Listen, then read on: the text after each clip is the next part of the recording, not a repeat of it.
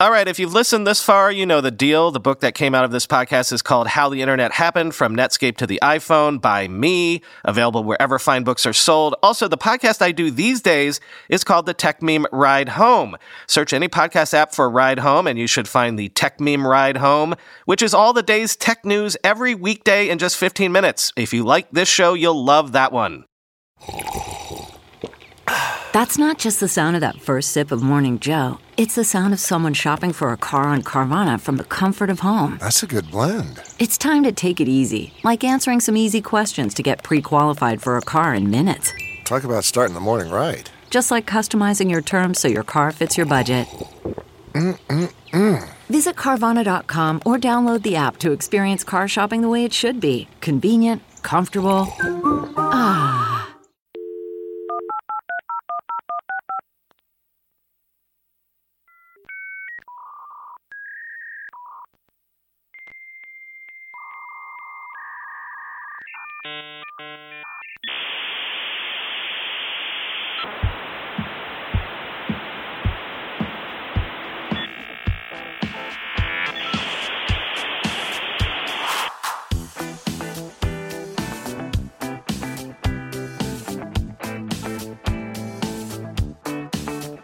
Welcome again to the Internet History Podcast.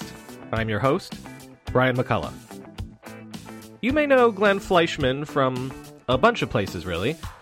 He has written for everyone from Wired to Fortune, Popular Science, The New York Times, PC World, and contributes regularly to The Economist, The Seattle Times, Macworld, etc. And also in the last few years, he was the publisher of The Magazine, that iPad publication that we spoke to Chris Higgins about in previous episodes. He also hosted a very popular podcast called The New Disruptors. But for a brief period of time in the 1990s, Glenn was also the catalog manager for Amazon.com right around the time of the site launch. Not only was Glenn able to give us the details on some of the early decisions and processes at Amazon, but he also goes into a frank assessment of Amazon's strategy, what the prospects for the company look like at the time, and even Jeff Bezos himself. Special thanks to Chris Higgins for research and editorial on this episode. Continuing our Amazon series, here is Glenn Fleishman. Glenn Fleishman, thanks for coming on the Internet History Podcast. It's a pleasure to be on the show. So I'd like to start with um, I usually start with uh, degrees and, and colleges and things like that. And uh, you got a, a, graphic design degree from Yale. That's right. I'm a I'm an art major with a concentration in graphic design because that's of course what you go to Yale for is to get an art degree. well, I, I right, and and I, I bring that up because I wanted to lead into. I've been told that you you like to tell people that you've been around so long, you still know how to typeset.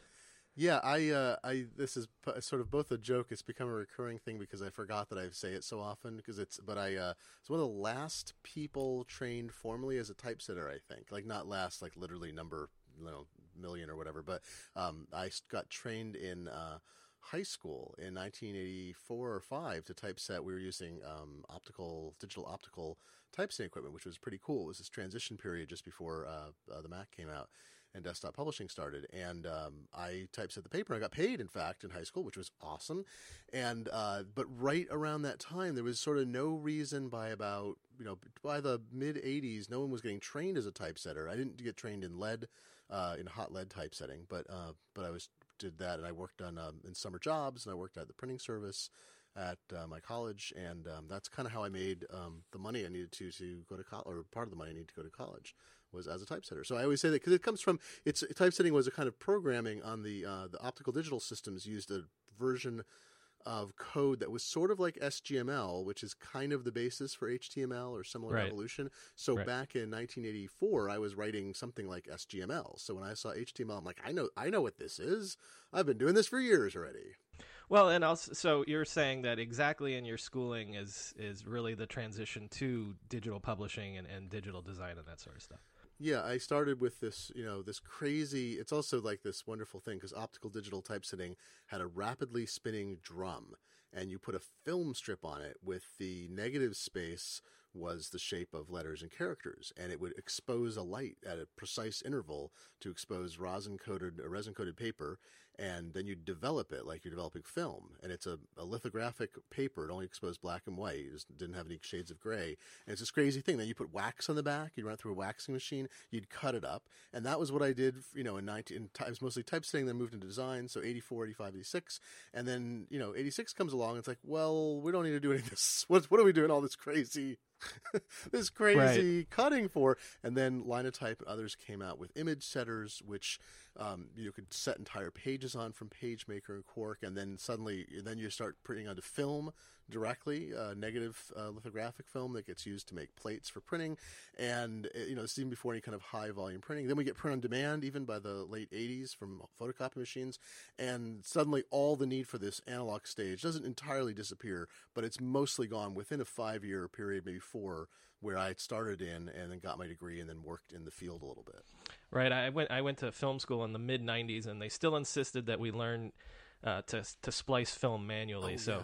I at least learned how to do it, but then never actually applied it for anything meaningful. Hand skills are great, though. I'm glad I got my hand skills. My graphic design courses, we were using ruling pens and we we had to learn great. You get great hand-eye coordination. I used to be able to draw straight lines freehand. I used to be able to tell anything under 12 inches. I could tell you nearly maybe to the quarter inch what the distance was by looking at it, and that was a skill. It wasn't it was a, byproduct of doing all the layout, but that creates an enormously strong eye-hand c- connection. I feel like even today I preserve that when I look at things digitally. I have a palpable feel uh, associated with it. I, for, I, think it helps. Right for the real world, what it really is, and yeah, spatially even. Um, so let's talk about uh, the technical uh, stuff. Like, um, I I had also heard that you were a, an early CompuServe guy, big on CompuServe. Yeah, when I was 11 or so, they had a dial-up thing where you could dial up in their off hours, or their regular hours were uh, expensive and used for timeshare purposes. And their off hours, they ran CBs, Citizens Band, right? It was uh, you could uh, do chat and you could do various kinds of little computing tasks and whatever. And I did that, and I ran up way too big a bill, which I think uh, Chris Higgins, uh, our mutual friend, uh, did as well. And uh, so that was short lived. Couldn't afford to be on the service. It was ridiculously expensive. But um, yeah, that was 1980 at a 300, wow. 110 baud modem. 110 baud acoustically coupled modem at one point where you put the handset in and it and it connects up. And I think at some point I got a 300 baud one. It was very exciting. I know I know that they had the the CB program really early on. Like literally, that was one of the first chat applications. But what what else did they have in 1980? Were there message boards and things at that point still? Yeah, there were there were message boards. There were some programs you could run. I think you could write. It wasn't. I don't know if they had a basic, but I remember being able to write a little bit of software. But it was expensive to run. They would charge you for compute time. So even in the off hours, it'd be like this took you know point zero zero zero seven units, and it's a buck fifty or something. So and the dollar was strong still in 1979 despite inflation. so uh, 1980, yeah. so it was real. It was real money back then. Um, but it, it was mostly chatting, forums, and things like that, and and a little bit of other stuff. So what about the the web? When did, do you remember the first time you ever um, encountered the web, got on it, that sort of thing? Oh yeah, it's actually a funny story. Is that I was working for a small book publisher, actually a book packager that did all their books for. Uh, it was so independent um, like almost like a imprint of a of a larger publisher, but it was completely independently run and owned, uh, called uh, Open House, and uh, all the books were done for Peachpit Press, um, and uh, which is now owned by Pearson. And um, the, my boss, was a super forward thinking person named Steve Roth, and he had this hilarious. He, he's telling me databases, my son. Databases are the future, is what he was telling me in '93. Like plastics, right? exactly. yeah. It was perfect. 92, 93. He's like databases. You need to work with databases. Like, oh, databases are boring. No, Dad, I don't want to work with databases. And and he turned out to be totally right. Like he he understood that being able to manipulate and process large amounts of information would actually be a big chunk of what would happen in the future. And he he did quite a lot with like FileMaker and things like that. And so one day we're looking at MacWeek magazine. I think it was February of 1993 is what I want to say because uh, I think that's right, March.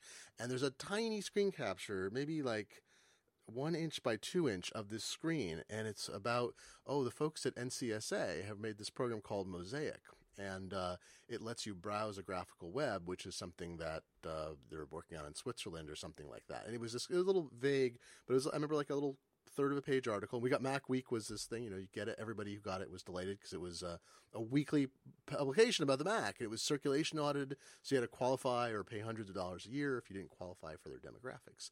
And uh, we looked at this thing, and Steve, uh, I don't think I saw the potential immediately. I think he. He said, "Oh, that's the future." That's it. Like that's what wins. And and I don't remember his exact words, but he really was like, yeah, that's where everything's going to go because graphical interaction and blah blah blah. And he, you know, I was like, well, I don't know the infrastructure. I I think by then I had an internet account.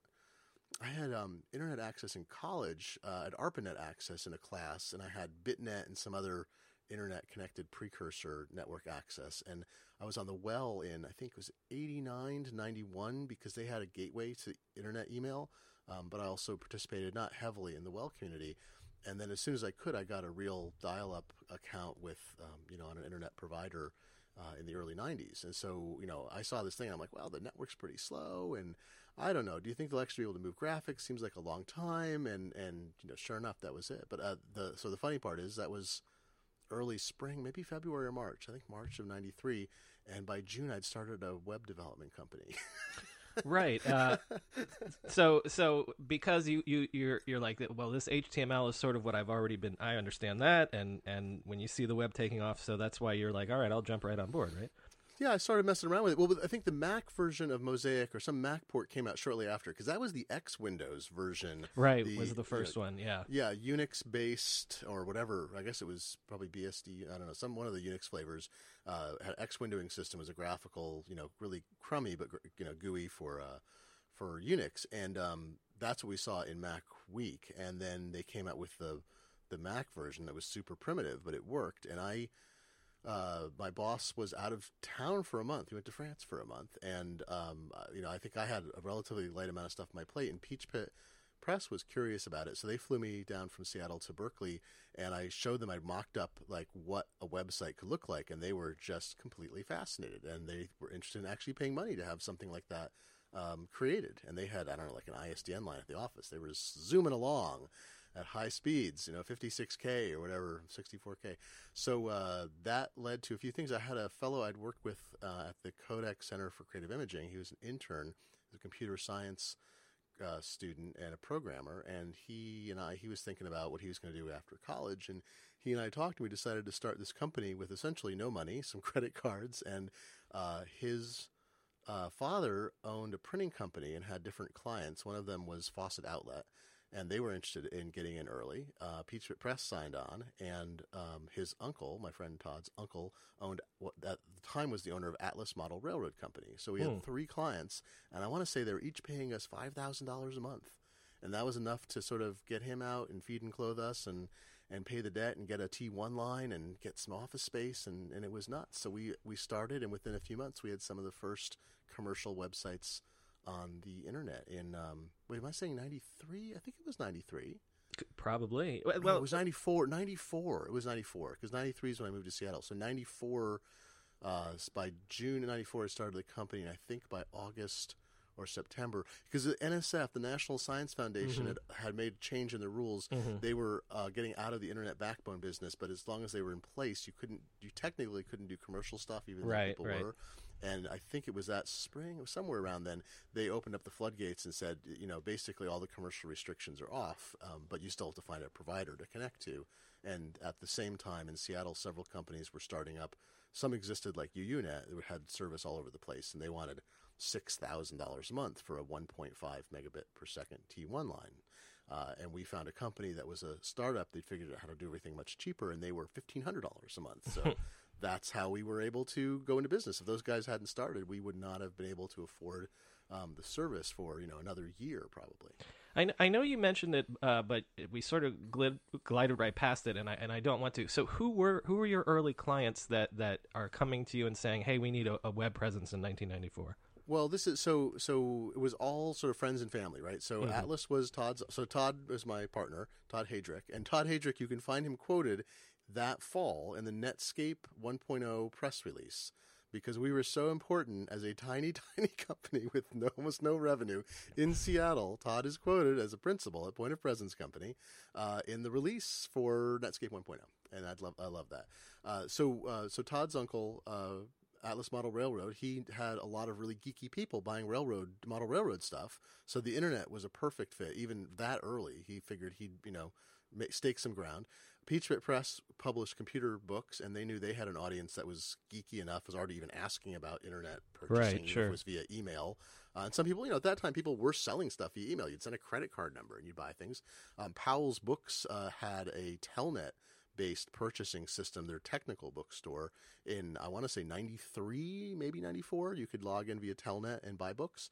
Um, and uh, the third, so our third client was Faucet Outlet, which was one of Todd's father's printing businesses clients, and that eventually led to something else as well that we were involved in. But they uh, they thought there would be again an audience of people t- like sort of professional techie enough that they would want to uh, that they would figure out how to use this thing. And they again they wanted to be ahead of the curve. They had a catalog, wasn't very much money relative to their revenue, and they were just interested in experimenting uh, with it because they thought it might go somewhere.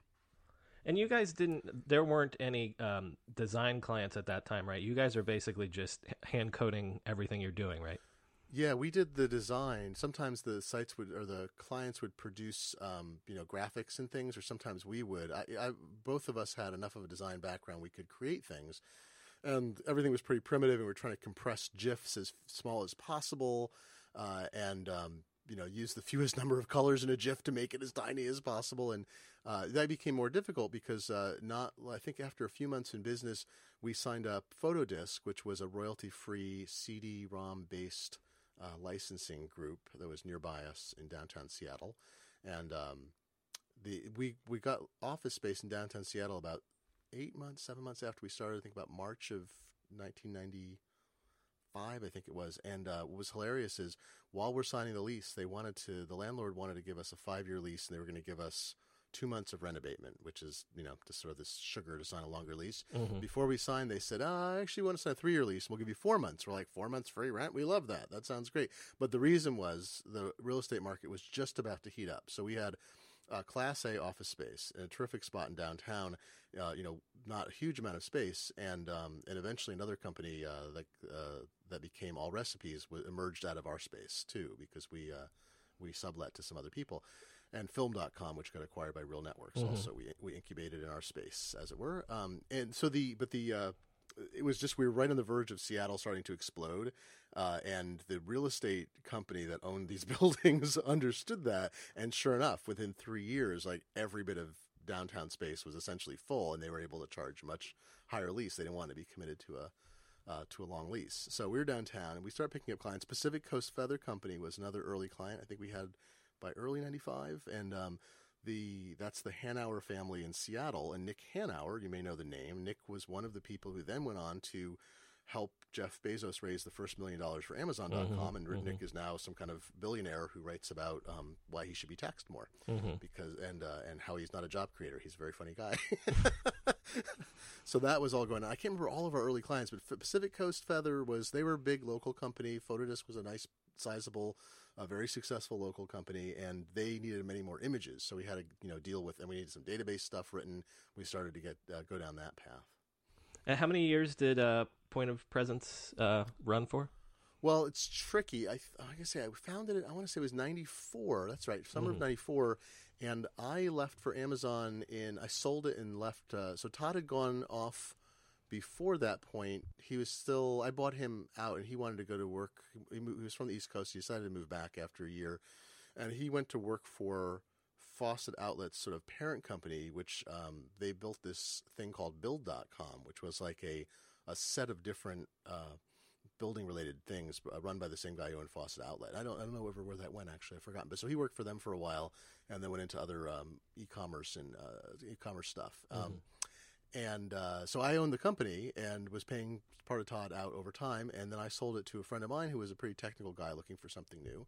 And uh, he ran it sort of funny because he ran it for years and it sort of petered out because he wound up eventually the the market became you know when you go from being able to charge five thousand dollars a month to you know a hundred dollars a month it's the, it's a mugs business. You have to be a different operation. So he did well with what he did and, and he ran clients got some new ones and then at some point he realized it was a part time thing and he needed a full time job and um, Allrecipes at that point had been growing and growing, and I think he had some space with them. They eventually became a fairly enormous company and got acquired by the Reader's Digest uh, company, and then sort of reverse merged. Um, Reader's Digest fell on hard times, and the the CEO of Allrecipes, as I understand it, wound up being, I think, becoming the chief executive of Reader's Digests uh, after that. So they had this kind of interesting arc, and they're still located in Seattle. But um, but they we gave them some space and bandwidth and so forth, and they got bigger. Popco got smaller, and Scotty, who I sold it to, I don't he didn't technically shut it down, but I think he sort of petered the clients out, maybe into the gosh, I'm sort of forgetting, maybe the early 2000s. He is still running some stuff for people, but I think he was basically full time. He went to work for Allrecipes, uh, and then for other some um, other more uh, uh, technical IT companies after that. But uh, um, I think it was I think it only had a lifetime, maybe five or six years when it had active clients, something like that. Mm-hmm. Well, then let's let's transition to Amazon. Then, um, it, did you participate in the in the Amazon beta test? Yeah, I was a early customer. In fact, I don't know if I still have them. I have some receipts of books that were like hand packed by Jeff Bezos, and uh, the deal was I had a roommate. Well, I was renting a house in Seattle, which I now own, I was renting part of a house, and uh, the guy who owned the house is a grad student in computer science, and his parents had co-signed on the house, so he could not basically they'd keep it while he was here, then sell it. And so essentially, and that's exactly what happened. He basically lived here for rent free, rent free by the time he sold it, uh, because the house had appreciated. And uh, he had a buddy. I'd go to some computer science parties with him. And he had this buddy named Paul, Paul Boutin. If you ever find, uh, not Paul Boutin, I'm telling you the wrong name. Paul, sorry, it's Paul Barton Davis. Paul Boutin, Boutin was a Wired editor. Sorry. So Paul Barton Davis uh, was uh, right. Brit. Yes. Oh, yes, yeah. So yes. he comes up in the accounts, right? So Paul I met him at a party, and Paul says, "Oh yeah, I'm gonna I'm gonna get out of the program because the PhD program because uh, I'm gonna work for this guy named Jeff, and he's got this. We're gonna put um, we're gonna put." Our employees inside of book distributor warehouses, and they're going to ship books from in there. So people will place orders, and I'm like, oh, that's never going to work. Because at this point, I knew about book distributors, having worked at a publisher. I knew some of the details of the book industry. Mhm. I'm like, the book distributor, they are not, no, no, you're competing against them. They have channel conflicts. It's not going to work. And then, so some point not long after that, I don't even know if Jeff was in Seattle yet. I met up with Jeff through other mutual friends. We had lunch and hit it off, and, and I gave him advice. I know it's crazy, and he's a smart guy, and he knew what he was going to do. But I had an internet company that was uh, a year old at that point. I think was it that long? It was something like that. But uh, I mean, not that quite. We coincided at some point, but I was already running a company, and he was building one, so it was sort of hilarious. And so we would meet from time Mhm. to time and have lunch and chat about stuff, and and um, and immediately, like after Paul had told me what their model was, Jeff's like, "Oh no, we can't do that. Yeah, we're not going to do it. We're going to build a warehouse. We're going to start small. We can do some drop shipping where they'll ship on behalf, and then as we grow, you know, and whatever." And I was like, "Oh well, that makes more sense." And um, I got some early interviews with them when I was writing. So uh, even before I was there, I wrote an InfoWorld feature about um, database access to you know the, the database thing again. And uh, and Jeff was willing to talk to me. Now I'm interviewing the CEO of Amazon and it's like I say 95 or early 96 for an article about the technical underpinnings of what's going on. Mhm. Uh, and uh, and at some point, I was getting dissatisfied with my little boutique business. Um, I uh, felt like it wasn't. I knew I could grow it, but I felt like I needed outside capital. I really wasn't secure. I was already working too hard. I wasn't secure in raising money, giving up control, going through that whole route. And then I wasn't confident about. I actually thought prices were going to collapse. There were a lot of people who were well funded at that point.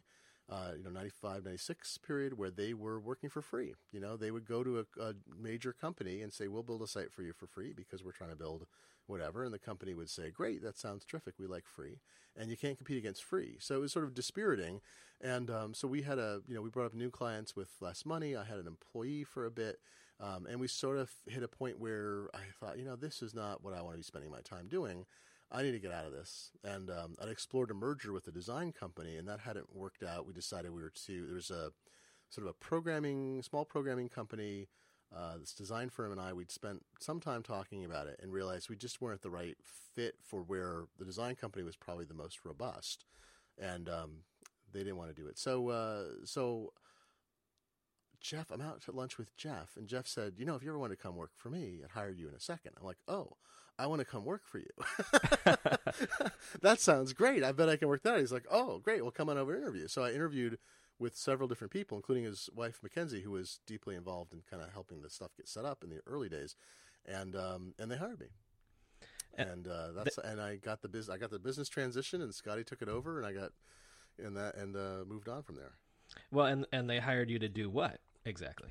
Well, it was interesting, and I can tell you this now. Like it would, like it was a while I couldn't talk about it because they, uh, like years literally, because they didn't launch the program. But uh, so Scott Lipsky, who went on to, um, he was at that point, I want to say the vice president of business development. Was it vice president or something? Not vice president. He was the director of business development. He, you know, he was a high level, maybe VP. He was a high level person. He reported to Jeff.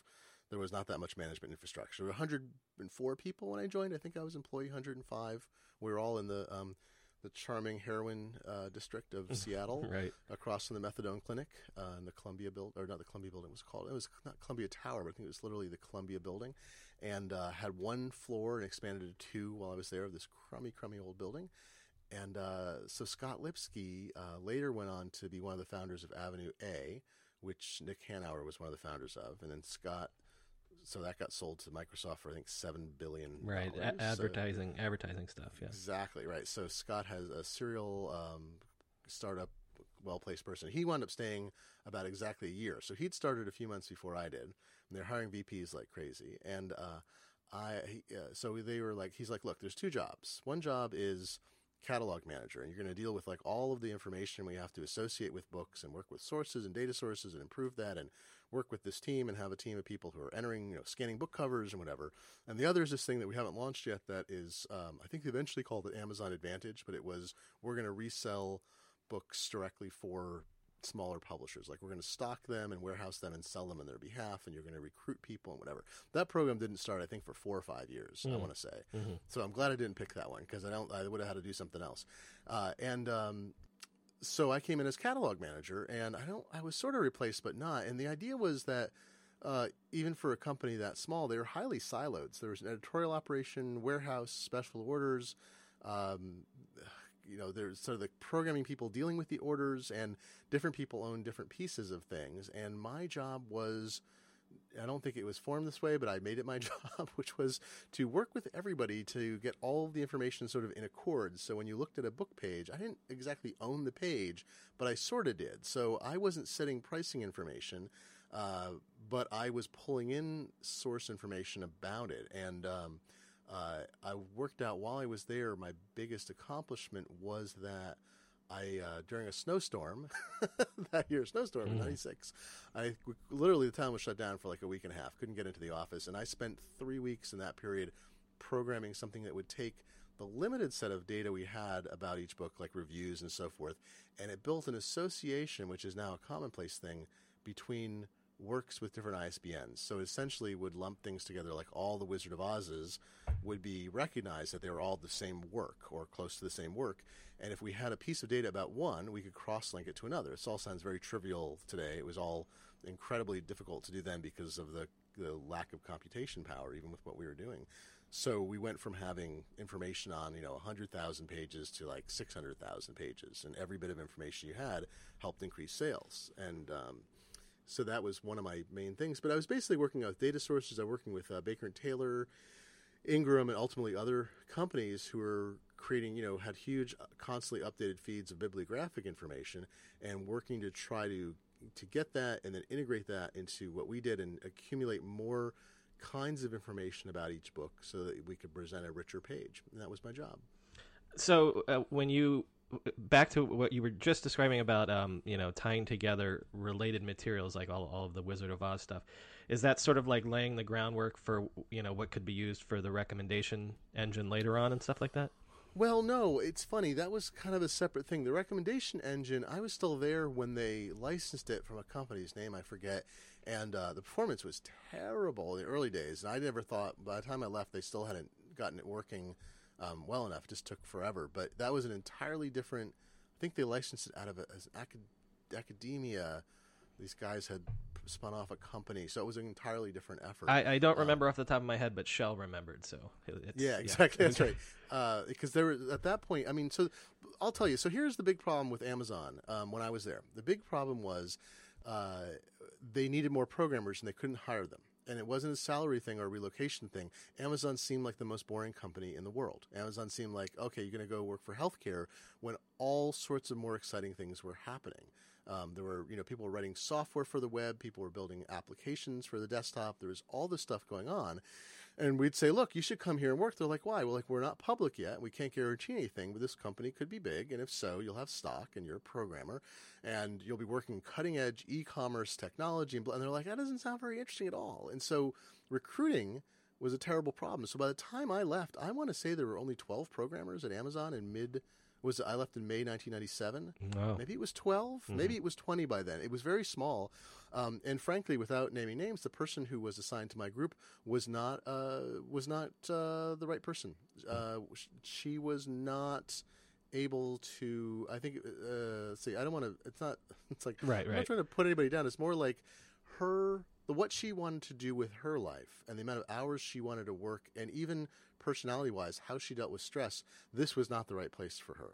And um, it was difficult. And she stayed i think a couple years you know invested and then went off to i remember reading a story where she said i make a turkey every week. And i was like that is awesome. That's what you should be doing because that is sort of accords with how you can deal with life. And um, but it meant that we really had a very difficult time getting anything done in my department because i could not get her to do almost anything basically. And there wasn't anyone else to turn to and i could not get somebody else in. And we couldn't hire programmers for core e-commerce stuff fast enough and the systems were getting mired. And um, to my recollection i think Shel insisted on programming everything in c and it was hard to find c programmers young c programmers at that point because everyone had shifted to C++ for objective uh, object-oriented programming.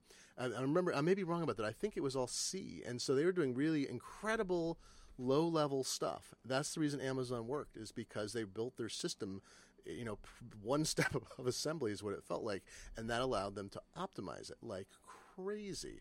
And Shel built Obidos, which is um, uh, named after a place in Brazil. And it's the core engine. In the early days, you'd see a URL like amazon.com slash exec slash obidos, and then a bunch of stuff after it. And that system rewrote every page on the fly, which was insane in those days. And it rewrote it so that it could retain state before cookies. Amazon could retain state by appending a unique tracking ID to every single URL on every page and cookies made that a lot easier. But without that system, they couldn't have they couldn't have persisted. Uh, and I, having built a year before uh, system for Peachpit Press, um, I realized just how difficult it was. I think cookies had started. We had cookies by '96, but I think there were still issues about persistence and how people accepted them and a bunch of other stuff and browser compatibility. So Amazon's like Obidos was this brilliant thing. It had to be written at a very, you know, in both a high level language, like C is a high level language, but also kind of close to the metal in that they had to optimize like crazy. And I, they might have been writing even assembly for some of what they did. But this meant it was difficult to find the programmers who were gung ho about the future and were well versed enough to actually do this stuff. And we had a very ponderous process. For a long time, Jeff Bezos interviewed everybody. And then eventually they got him not interviewing customer service people, but we were interviewing for uh, an administrative assistant for Scott, who was the VP, and Jeff called in from a plane, from a plane, to be part of our uh, hiring meeting, which is an incredibly bad use of his time. And eventually, I think he got out of it. But he was the best kind of micromanager in that his decisions were often very good, but he was not focused in the right areas in those days. He was putting too much time into low level stuff. And what we really needed is we needed like 30 programmers, and we had 10. After I left, they hired an entire consulting firm's worth of Oracle programmers because Oracle was the database that those days, uh, and I think it was like eight guys. And they hired like another ten people. So within a few months of when I left, I think they had thirty programmers, and everything changed. They were able to move forward uh, much more quickly. But that was one of the reasons I left. Is uh, I felt like they could not actually pull off what they were going to do, and every day felt worse and worse. Achieving a gorgeous grin from home isn't a total mystery with Byte Clear aligners. Just don't be surprised if all of your sleuthing friends start asking, What's your secret? Begin by ordering your at home impression kit today for only $14.95. Byte Clear aligners are doctor directed and delivered to your door. Treatment costs thousands less than braces. Plus, they offer flexible financing, accept eligible insurance, and you can pay with your HSA FSA. Get 80% off your impression kit when you use code WONDERY at Byte.com. That's B-Y-T-E dot com. Start your confidence journey today with Byte. Delve into the shadows of the mind. With Sleeping Dogs, a gripping murder mystery starring Academy Award winner Russell Crowe. Now available on digital. Crowe portrays an ex homicide detective unraveling a brutal murder he can't recall. Uncovering secrets from his past, he learns a chilling truth. It's best to let sleeping dogs lie. Visit sleepingdogsmovie.com slash Wondery to watch Sleeping Dogs, now on digital. That's sleepingdogsmovie.com slash Wondery. Well, uh, so I, I actually can completely understand um, that it would be hard if you're you're saying to programmers, you know, the web is taking off. Hey, come over here. What do you do? All we do is sell books. Okay, well, I can I can be inventing something entirely new over here. But so if if there were only a handful of programmers and you know you join around uh, employee 120 or so, what what are most of the people there doing at that point? Uh, let's see. Well, the uh, a bunch of people in the warehouse, of course, and um, there is this thing. I feel comfortable saying it 20 years later. There's kind of a cronyism as one of the very early employees hired a bunch of people he'd gone to college with. Some of them were good, some were not. And I mean good in the sense of some people were like part of a team, worked well, could cope, could be professional, and some were just kind of uh, not quite what they needed and eventually left or were pushed out. And um, but it meant that uh, that that that had an impact on the early culture, and, I, am I'm, I'm sort of sorry for that. I think they didn't have a good hiring culture. They hired people they thought were really smart.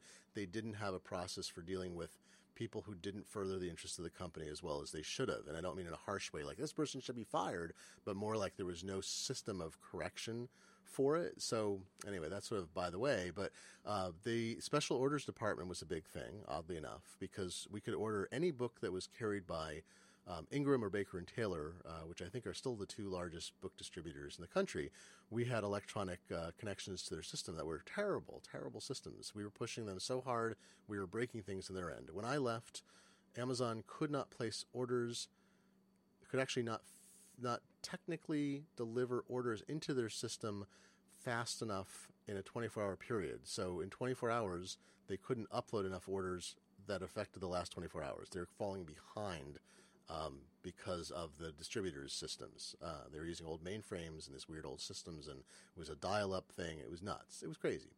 Uh, so uh, the staff was some chunk in the warehouse, and I don't know the numbers. So that was probably a big hunk by then. There were um, a couple dozen people in special orders, and special orders were we listed every book in print uh, through any source that we had access to. And it was originally 1.1 million. And part of my thing was to pull in rare out of print and other stuff. And I got us to 2.5 million before we before I left. And of the 1.1 million, only about I want to say 400,000 could be ordered through a major book distributor. So if you wanted to get a book from Springer Verlag, for instance, uh, or Springer Verlag in America, you'd have to um, call them typically they didn't have an electronic ordering system. This is 96 or 97. So you call them. So there was a room full of people who, when special orders came in, they would be okay. You know, they'd develop it or fax it off and have to deal with the process. And Amazon's secret sauce that nobody ever got, and I've been saying this for 20 years. And Chris Anderson actually, I think he put some of this into um, the long tail. I think I'm quoted in there because uh, uh, I feel like it was missed. Is in its early years. I don't know how how old are you? I don't know. Uh, 37. Okay, so you probably remember this. Do you remember having to special order books? At a Absolutely, hundred percent, or CDs. Yeah. Sure, yeah. Yeah, if you were th- if you were thirty, you probably wouldn't remember what that meant because you don't go into a bookstore. Right. You can still get special orders, but they're not called that anymore. They're like, oh yeah, we'll ship it from our warehouse. So uh, the inflection point for Amazon is you're yeah, so you're, you're really just old enough for a bit old enough remember is um, pre Amazon you go to a bookstore, even Barnes Noble, which at one point, and they changed this later, they had I think 250,000 unique titles in their superstore, or something like that. It was a huge number. You go in and say, "I need this uh, book from uh, 1992 that's still in print. Do you have it?" And they're like, "Oh," and they tappity tap. They pull up some kind of weird CD thing. Like, "No, we can order. It'll be uh, two or three weeks, and uh, there's a five dollar. You know, the price is blah, it's full price, and there's a five dollar processing thing. We'll call you when it's in, right?" So that was the experience for anything but the most popular books that were widely in distribution. And there were certain categories, like Barnes and Noble had X hundred thousand. They could order within a day to three days another X hundred thousand, which was small, and then the the largest part of books, the long tail that were very rarely ordered. But academic books and books that were still in print but were you know not in the front list, they're now backlist, were hard to get. Amazon's secret sauce was they hired a bunch of people and they had really good computer systems to divvy it out. And like so and so had uh, all the publishers that began with A, so and so did Springer Verlag because it was a big thing, and so forth. I had this call in January or February of uh, you're jogging my memory so well. I'm remembering things I haven't talked about in 20 years. Uh, January, February 1997. I get a call from or I call Springer Verlag, so U.S. division. They have like 12,000 books in print and available in the U.S. And the guy says, because I want to get a direct feed. I'm working with all these publishers to get direct feeds of their stuff so we can be up to date, especially with bibliographic data, reviews, and inter- or, uh, background information, page counts, stuff that we can't always get accurately from distributors and other sources. And he said, God, I don't know who you guys are, but you rose from like nowhere to be like you're in the 95th percentile of uh, of people who buy from us. And I said, six months, we're probably gonna be number one or two. He's like, huh. I don't know if that was true, but so we were in this middle of this um, interesting transition where all these book publishers and distributors were not geared up for rapid. The book industry was not that way. You would fax things. You might use some dial-in or weird online system, even in '97, to order books, but it's kind of a one at a time thing. And you'd have all these this hand book selling, which still goes on to a lesser extent. Book reps travel around. They went to every bookstore. They'd go to the thousands of indies. They'd meet with Barnes Noble and other chains, of which there were, I think, eight or nine at that point at high levels and they'd be like, "Here's what's coming out." They'd recommend stuff. They'd talk. There'd be this sort of negotiation. They might give him deals. It was this whole. It was it was a marketplace. And if you're an indie bookstore, you might order like, okay, I want ten of those. You talk to the, the, this person directly. They might even take the order down. They type it in in their system, and was crazy, right? So Amazon marks the change in that because special order books are super lucrative if you're efficient. So if you have a room of 25 people, all they do all day is order books that are special order and you get an order for a textbook that's $80. Well, if you're Barnes & Noble and you don't order that very often, between staff time and shipping and whatever, you mar- your margin on that might be $20, maybe a little higher. I don't know, something like that. Amazon margin on that became like $40. You could make 50%, 40 or 50%, and you'd be selling at cover price, right? So Amazon was making bank on special orders, and people kept coming to us. And you'll notice some of the early coverage of Amazon when the publisher started to really take notice Simon and Schuster's chief exec, I think it was, said maybe the next year, 98, I think he said this then. He said Amazon has sold one, at least one copy of every book in our backlist in the last year. And it's increasing. And that was the thing. So Amazon not only sold the front list, which was less lucrative, and they started in this you know discounting battle with Barnes and Noble. But they made it; they could make money off it before they did the super deep, you know, forty percent off. 20 30% off you could still make money or 10 20 30% off. You could still make money. Mm-hmm. the publishing industry which you may know they uh, and i think this has changed a little bit. It used to be all books could be returned in good condition for full refund. Shipping was free from the publisher but not back for if you ordered above a certain volume and it wasn't very high uh, books were discounted at typically 50 to 55% off cover if ordered in sufficient quantity directly and distributors would would uh, typically offer a 40% discount off cover for most books. And some books were short discount where you got 20% off. These are the more obscure titles. Amazon was ordering all of these books directly from the publishers and within a very short time in sufficient quantity to get A, free shipping, B, fully returnable, which was great, right. and C, uh, 55% off. So suddenly, you know, so let's say Barnes & Noble is buying it at 20 off, Amazon's buying it 50 at 5 off makes it easier. And and they're like, oh yeah, we can get that to you in three to five days. And Barnes & Noble says, come back in a couple weeks. We might have it in. We'll call you. We don't know.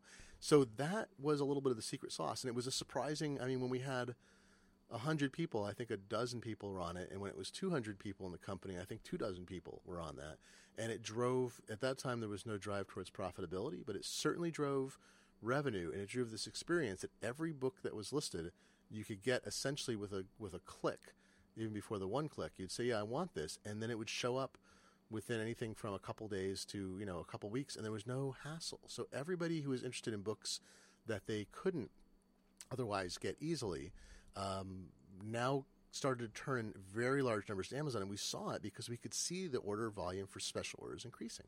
No, you're you're exactly right. I I mean, and th- th- this idea that it wasn't that Amazon was like doing commerce on the web wasn't really the thing that excited people. It was this whole long tail being the secret sauce sort of thing, and the ability to to it's it's the world that we take for granted now. Like any title, anything that you want, you should be able to get Mm-hmm. it instantaneously. Amazon was that first aha, this is possible sort of thing.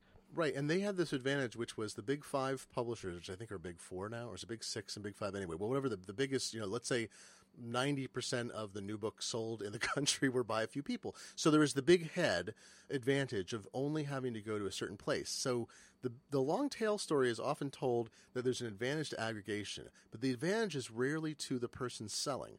And, uh, and this is a point that I think I think Chris did put in the long tail book because I, I don't know if I pushed it or maybe followed up later. But this is a point I've made is that Amazon makes money selling a million different books. The publishers don't necessarily make money by selling one copy of their book a year to Amazon. I mean that's great; they're selling a copy they wouldn't have otherwise. But it's better for Amazon than it is for the publisher in some levels. The publisher is getting incremental, but Amazon gets the advantage of aggregation. So in the book industry, the advantage to Amazon was every big publisher had its own long tail, and the long tail was the backlist. And they keep these copies, sometimes keep them in print, or at least have the back stock available, and eventually, you know, and then eventually remainder stuff. And so what Amazon did is they were able to get because so few publishers dominated the industry they had the big win of being able to order from the same place, like five places basically, when they started to do direct and bypass distributors for the big publishers. They go to these, you know, a f- small number of sources and be able to source hundreds of thousands, uh, or no, sorry, ten, well, tens of thousands of the most popular books, including the most popular backlists. So they there was a, a long tail and big head within the larger thing that Amazon was doing. So they were able to make profit off that. And then because of the special order system, they were able to make profit off dealing with thousands of smaller publishers. And, and then when they got big enough, they could set terms for the publishers and say, look, we're ordering so much from you. No one else is ordering this much. We know it.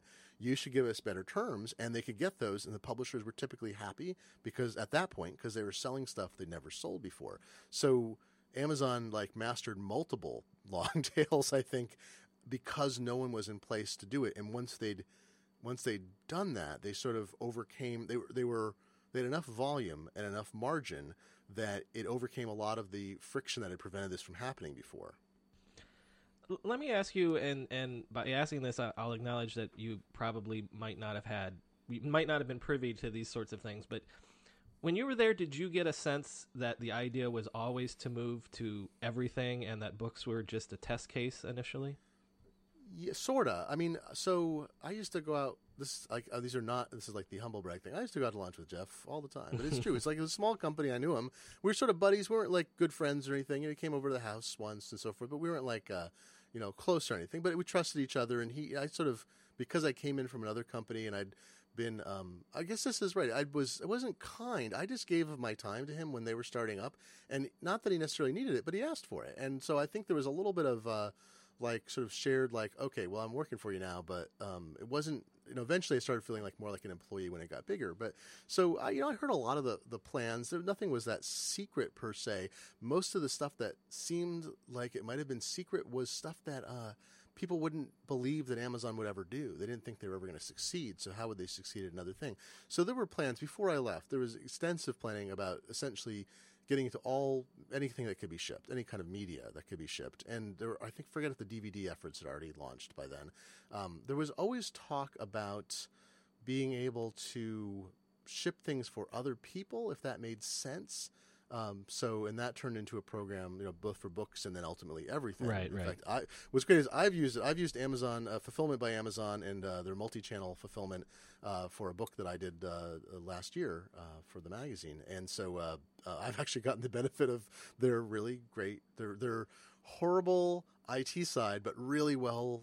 Really great logistics side of, of doing fulfillment, um, but I don't think there was never uh, like web services. I I think is a huge part of what Amazon is going to wind up doing, and they do it very well and that was not discussed. Although we'd hired a guy just before I left who I had long conversations with about he wanted to figure out how to scale operations, and because he knew it was big already, even things like image storage. Like we had hundreds of megabytes of images stored for book covers, and we were doing the math, and he's like, "Well, we need to have terabytes, and we can't afford terabytes. So how are we going to do that? Like, what's the scale?" It's like, "Oh, well, this is a good question." Um, and so they were already having to deal, even when I left, with scaling computer resources at a level that almost nobody was doing outside of like oil companies, people or space, like where they were dealing with massive data sets.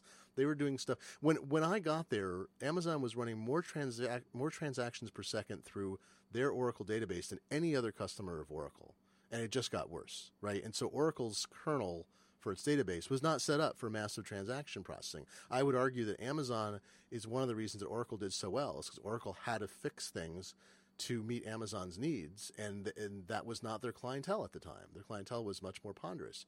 So um, I would say, like web services, I think the the need to build massive data centers was already on the horizon, but I don't think the web services part. The idea of getting into digital downloads that was always talked about, but everyone assumed it was really far away because nothing was legal at that point, and you know I was pre uh, iTunes and all that too. Um, so uh, I think when I left, I thought they would expand to become not an everything store, but like a a really good purveyor of any kind of media thing you wanted in any format, and maybe into some related stuff. But I never got the sense of the scope of what would eventually open it up to like be. gar- I- garden tools and televisions and stuff, right? yeah, I sort of because when they got into that, they did it really badly the first time. They hired the guy from Black and Decker, and he, uh, among other things, he was commuting to Boston to be with his kids every week when he was the president of Amazon, which was revealed at some point after he left that um, he was a great father. He was uh, divorced and uh, great father, but he was flying to the East Coast every week while running this startup, which is tricky. And uh, he suggested and they hired a bunch of old, old Walmart people, and they opened warehouses, and they had to close a bunch of them in the late 2000 or late uh, 1990s, early 2000 when the crash happened, uh, because they weren't ready for what they were doing. Then they went back and built everything out correctly, but they um, they kind of went nuts uh, in uh, too many things. The joke about the, ba- the you know the box of nails, the fifty pound box of nails that they're selling with like one dollar shipping, and the selling kitty litter and all that. Not the what killed Pets.com also was not good for Amazon. Um, and it took them a long time, I think, until you know a few years after the dot com crash to figure out how they could actually do that stuff efficiently because they'd wasted so much money and they could have been cleverer. They didn't need to climb that growth curve because it wasn't profitable, and it ultimately set them back years. Um, but I, yeah, but I would say I don't think, I don't remember Jeff even talking about it at those stages. I mean, he said the thing I recall is in '96, I guess. Uh, you know, I was at an orientation, I think, sitting in for customer service people, and he's talking about the future, and he had said something in the order, you know, by 2001, we're going to have, you know, 8,000 employees, and we'll be selling, you know, we'll be a billion dollar company or something. I mean, it was some range like that. I was like, yeah, it seems plausible. Like, we're the rate of growth and everything that's going on, this all seems reasonable, but it was all still centered around, I would say, media, whether it might be digital in the future or not. Um, I I had heard, or I thought I had heard, and then I was unable to find it in my research that you said when you left, you felt like you left because you thought that Amazon was a sinking ship, and Yes. And, uh, sinking, not stinking, sinking. right sinking, Okay. and and uh, and what what what was. What was the experience at the time that made you feel that way? And obviously, it probably was, but they turned the ship around. But what what That's was going exactly it. on that, that made you feel that way? Well, uh, I felt like things were sort of coming unhinged. So we had the. Um, I was good friends with the the. Uh, they'd hired Rhodes Scholars by the score. They hired them whenever they could. Uh, they had this problem, which was Amazon had the not invented here problem, and they had the we don't care about your experience problem, and um, we're just going to hire smart people problem, which persists in Silicon Valley and other companies to this day, although a little less, I think. They hired people they thought were smart and capable and flexible, And they didn't hire people with any experience, and so they would recapitulate the problems of industries, um, and they would approach things from the standpoint of what people knew as opposed to what was probably the best course. And so there was a lot of it wasn't arrogance, but it was a lot of um, you know. So Scott Lipsky, uh, the guy I worked for, he came from Barnes Noble. Uh, he was the was the CTO of Barnes Noble College and Textbook Division, which was a huge part of Barnes Noble, and he knew a bazillion things and literally could not get any of the stuff he knew built into what we were doing, which was crazy. He at one point they uh, you've probably heard that the early uh, customer system was a un- you had to learn Unix, you Right, had to learn right. some Unix and like Emacs or something to answer customer support mail. Well, Scott in a weekend built a Visual Basic front end that would actually be a totally um, GUI operated thing, and he was told that they would never deploy that. it would have allowed no training. You basically could have sat down and started doing it. Just train on what emails are Mm-hmm. appropriate and be monitored for that. And they're like, no, no, no. We only want people who are smart enough because we want to bring these people up. And, you know, th- we, this is our culture. Everyone comes. It's, it's ridiculous. You can't scale on that. So that attitude was pervasive. Jeff being involved in hiring meetings was absurd. It was starting to taper off. But, I mean, really, for low level positions, it was a waste of his time. He was on the road because they were uh, working towards the IPO. So he's doing the road show. Um, we were having more and more technical problems. We couldn't scale. The Oracle kernel was getting overwhelmed. We had people sleeping in the office, some of the programmers, um, because to get work done. Uh, we couldn't get orders uh, into the, the distributor systems as fast as we were getting them, which was problematic and was getting worse.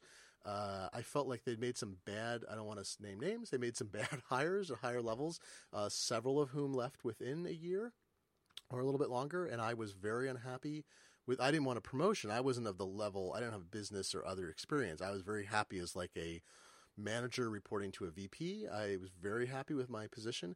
Um, I was unable to get the staff I needed. We were falling behind in things. They were resistant to supporting. Um, there was a big split between hourly and salaried workers, and I was fighting hard on behalf of my staff. Eventually, um, one of the things I count as a giant accomplishment is I and a few other people managed to not exactly shame, but force the management to give hourly workers a stock grant. They didn't get a stock grant, you know, and they, and so that meant literally for some of those people that turned into hundreds of thousands of dollars. I mean, I know people who bought houses because of that, mm-hmm. and it's like I will take you know my five percent credit of being one of the voices saying this is unfair and unreasonable to these people because the difference between someone here is making you know ten dollars an hour working for me and me is not there's not that's just it's like discrimination practically.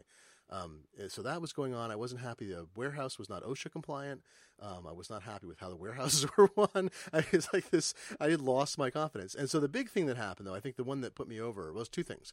One was um, i had led jeff had asked me to expand the catalog. And so i did this whole thing getting information from the library of congress and we integrated it into the database. It's a big project. And i was dispirited after it because i could not get despite being given direct authority by Jeff on this project, despite his backing, I could not get the various silos to do what I needed to do because they were all overwhelmed with other things. Or they said, no, nah, we're not going to do that. It's not important to us. I'm like, it's important to Jeff. They're like, yeah, we don't care.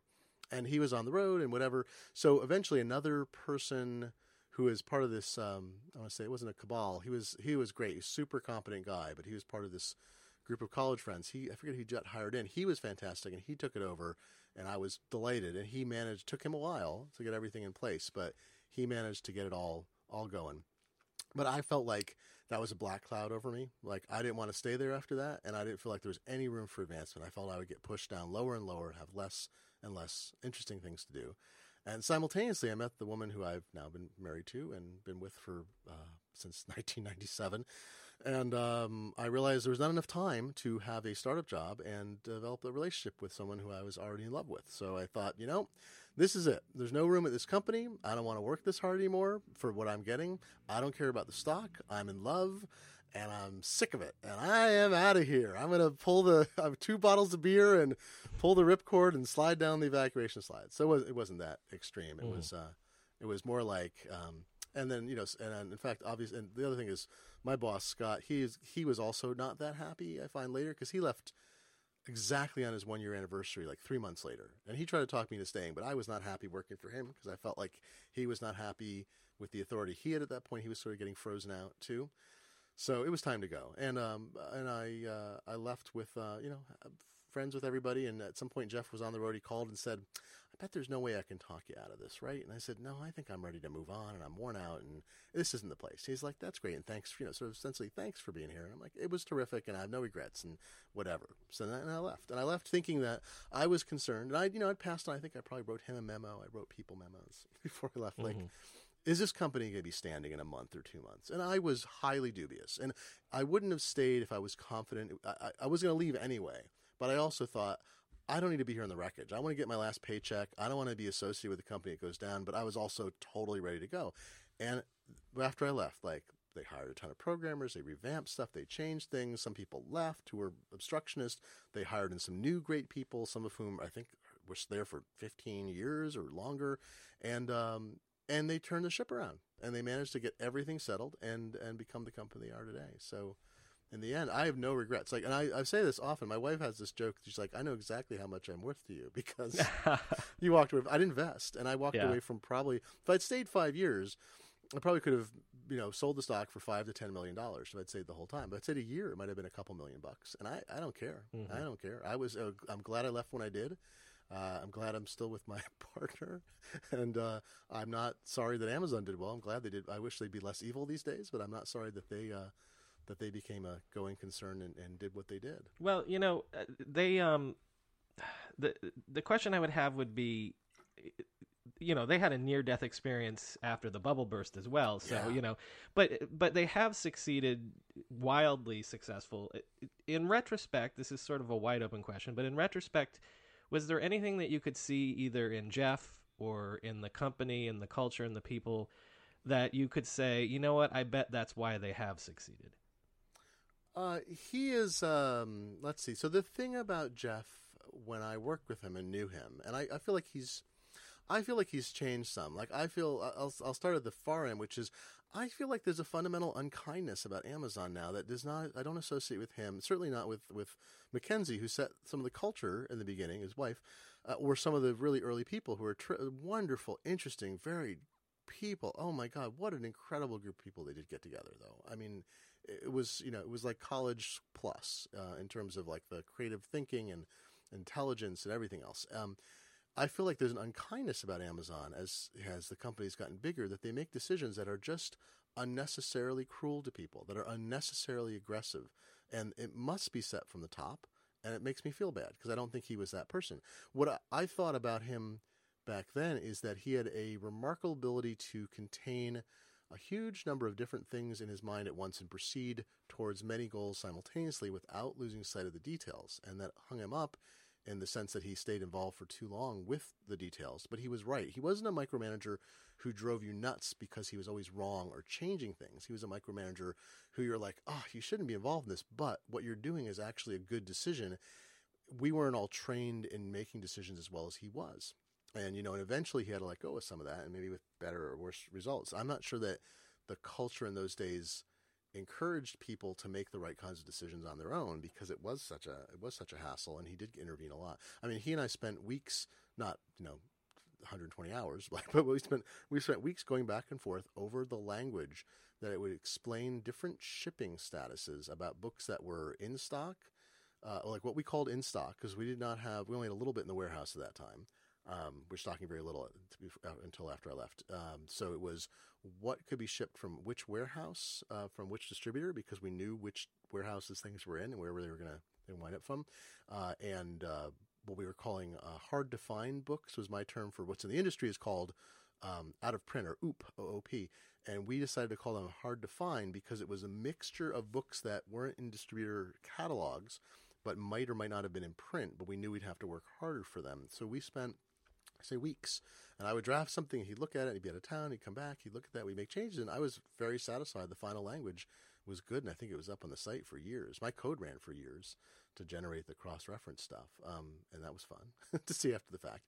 But uh, I think uh, I think Jeff just had a remarkable big picture, little picture ability, and I think I got to say, I think he was terrible at hiring at one level and good at another. So he hired some the mix of people hired a lot of really great people and some really people who are not aligned to his interests, let's say, people who may be great in other contexts. Um, there was one person hired, I don't want to give details because then I would get myself in trouble. Uh, but one person hired who, um, uh, not after I was there for a little while, was, uh, was uh, left of her own record or his own record at that point. And um, uh, it was really clear for months that it wasn't a good fit. And it, it was just hard Microsoft has this problem too. It used to in the past of getting rid of people who just aren't the right person. Either they're incompetent or they don't. They're not doing their job. You know, they're not doing the job that needs to be done, and they have great difficulty with it. And I think Amazon had that problem too. So I feel like its growth, oddly, was hampered by um, bringing in the wrong people and listening to them for too long. And you know, Mike Daisey's whole uh, Twenty One Dog Years Yeah. doing time at Amazon.com, his whole book and um, and show was a bit about the MBA, MBAification of Amazon, where people came in and made terrible, terrible decisions for reasons that didn't make sense, and all those decisions eventually worked out poorly, and uh, you know, so it wasn't good. So I, I, think they had to have some kind of coming to Jesus moment after the dot com crash, and since then, despite the issues with not being able to produce a consistent profit, um, they certainly have operationally generally done very well. And um, you know, again, my problem with Amazon today is I don't. I think the the origins of not being not caring about warehouse workers and hourly people when I was there of treating them poorly, I would say, in relative terms, relative to how they should be treated as human beings and workers. I think I see that as a through line. I think the fact that they were willing to run warehouses in the summer without air conditioning until they got so many complaints and and maybe even fines. I don't know. I don't think they got fined. And then they're finally like, oh, we have air conditioning everywhere. I'm like, well, how many years were you running those where it's 101 degrees in there? Why the the process you read about where they essentially grind their warehouse workers into dust, which would never be allowed in Europe. And there's actually lawsuits in Europe about what Amazon's doing relative to unions and things. Like I, I find that a through line, and it's unfortunate. Um, because uh, uh, they should be better than that, you know. And do, do you mean fundamentally mean it bleeding into now their business practices in terms of entering markets and behaving in markets as well. I think so. I don't. I um. I'm disappointed. Like I uh, believe that capitalism is the best system we've had so far for the least misery, and it's not a great system for it. And maybe socialism is better. So I mean, this is guessing a political thought, but like I don't know. Like I'm not. I'm not sure. I'm confident about any of this, but I guess I. I feel like when I look at every other system in the world, probably capitalism is the is the least bad. Um, and so I don't come at the standpoint that says um, uh, companies shouldn't make money, they shouldn't be aggressive. But I think so. Costco is the great example here in Seattle. We've got Costco, we've got Amazon. Costco has treated its workers well from its founding. It, um, it, the the management is not overpaid. They really strive for actual uh, value for their shareholders and for their customers, and they seem to achieve it. They're very well regarded. They offered health care early on to people weren't working very many hours. Like there's sort of an anti-Walmart or way Walmart at least used to be. It's changed a little bit. Um, Costco, uh, I think they resisted unionization is the only thing you could say about them, but they were sort of like a, a, very good player, and it's for the kind of job it is. It's a very good job. And Amazon, I feel like, is almost on the other side, where like their interest seems to be entirely um, focused at this point into winning at all costs, into scorching the earth, making sure there's no room for competitors, and not even being kind to suppliers and so forth. The whole author thing where they're trying to persuade authors that their publishers are against them and playing different, you know, trying to get readers to be involved in like fighting a battle that's really about, you know, profit margins and whatever that should be fought behind closed doors and worked out you know, not selling the books, Hachette's books, like all this stuff. It's bullying, and it doesn't further their interest. It certainly did not make them more money. In the long term, it's not a good strategy for them to continue to capture uh, what they need to as a company. Is my take. I mean, they. It's not that even when they win, I feel like they lose. Right? It's one thing when you're fighting Barnes and Noble, which is, was kind of a had a lot of issues, and you could say Barnes Noble wasn't evil, but they were I don't know, they were aggressive about pricing and whatever. There are all kinds of things Barnes Noble did. And they used to be sort of the bad guys, right? right. The big chain store right. that was whatever. The, and so the big bad you've got mail chain store that uh, killed Meg Ryan's little bookshop and things like that. Yeah. Yeah. The good news is that independent bookstores apparently are they're not. I don't know if they're on the rise, but they sort of hit. They did not all go to business, right? They hit a low point, and I think it's stayed there and grown a bit um, because people want a genuine experience and bookstores transformed. Um, it's possible Amazon is a bubble in terms of media, and eventually it will be a digital media and web services company and ship very little physical items. But um, it's hard to know. But uh, I just uh, I it's not that I expect companies to be kind. It's that I expect them. I expect a company like Amazon with an orientation towards customers and their you know their stated goal to serve their customers should be able to treat their workers with respect and dignity at every level. And I think there was always, a, you know, I'm going to say there was an elitism. I'm a Yale graduate, and I wasn't hired because I went to Yale. Though I don't think it hurt, that's for sure. Um, and uh, Jeff was a print, you know, went to Princeton. There were a lot of Ivies, um, people at all levels there, and there definitely was that that split between hourly and salary was part of it. There was a lot of, um, I want to say, putting one's nose in the air about things about pedigree and degrees and companies worked for.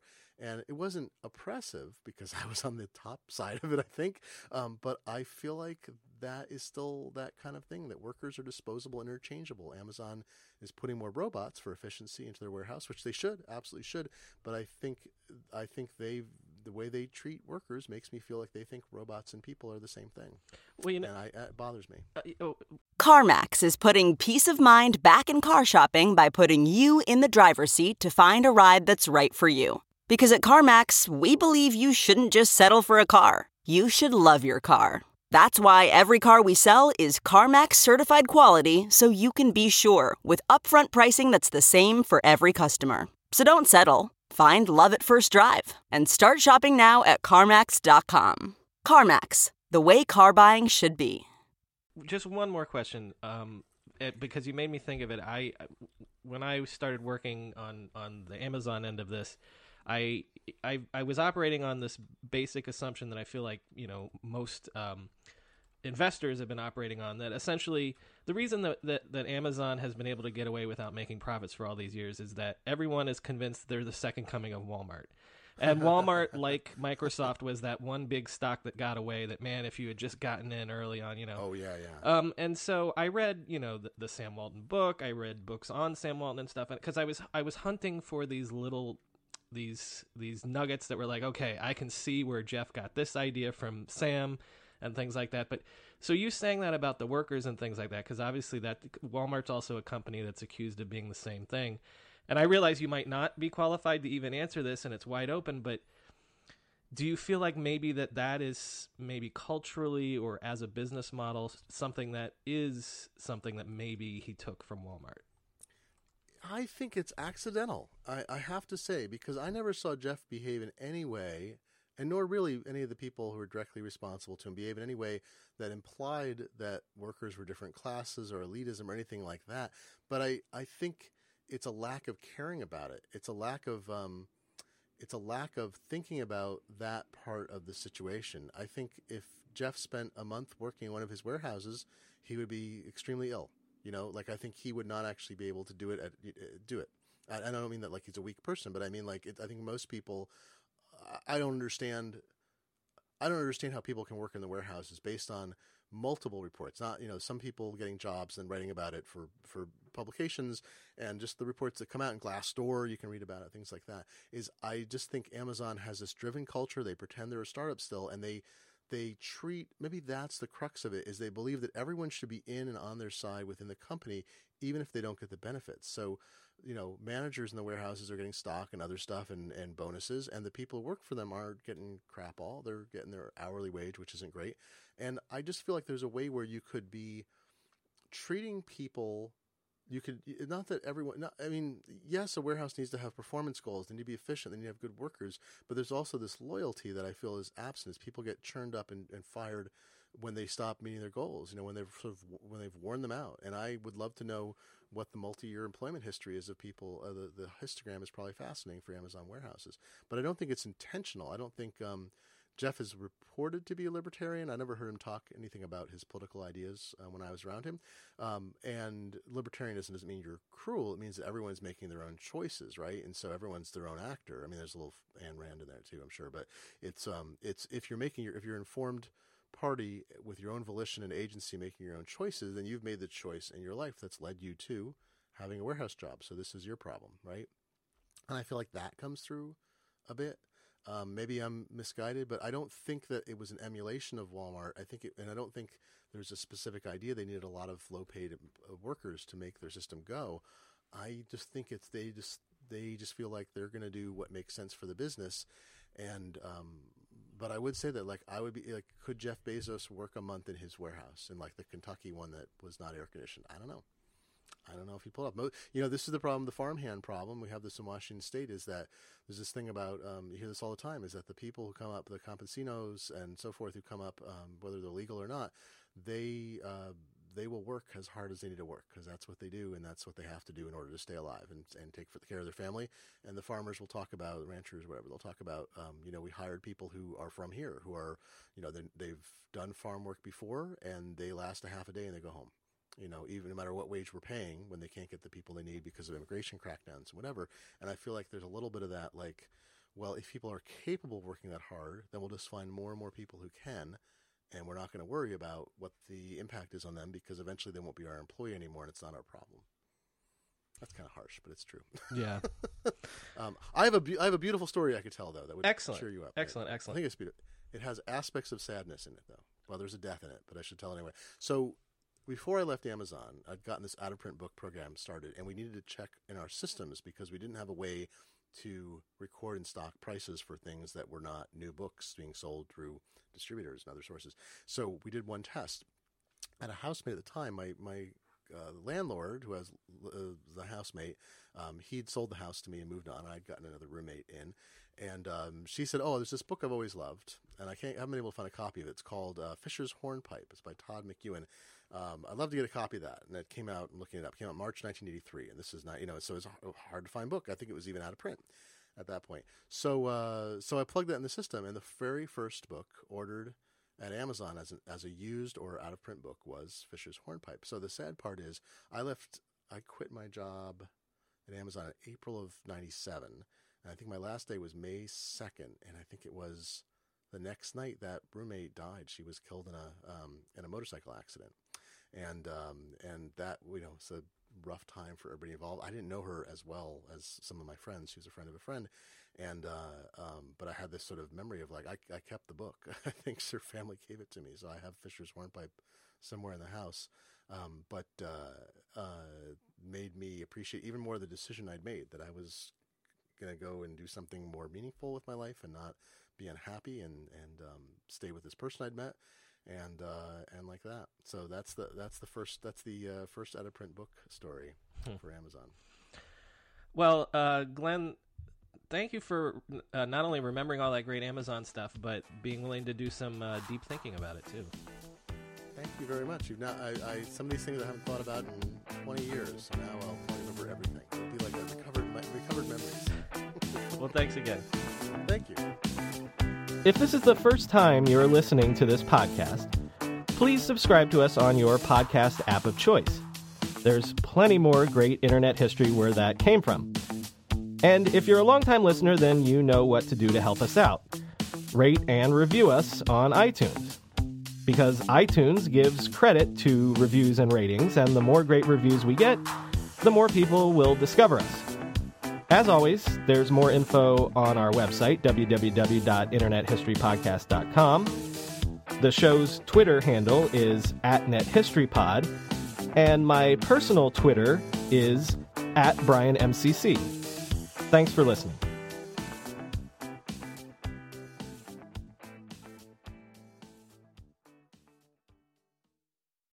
One, two, three, four. Those are numbers. But you already knew that.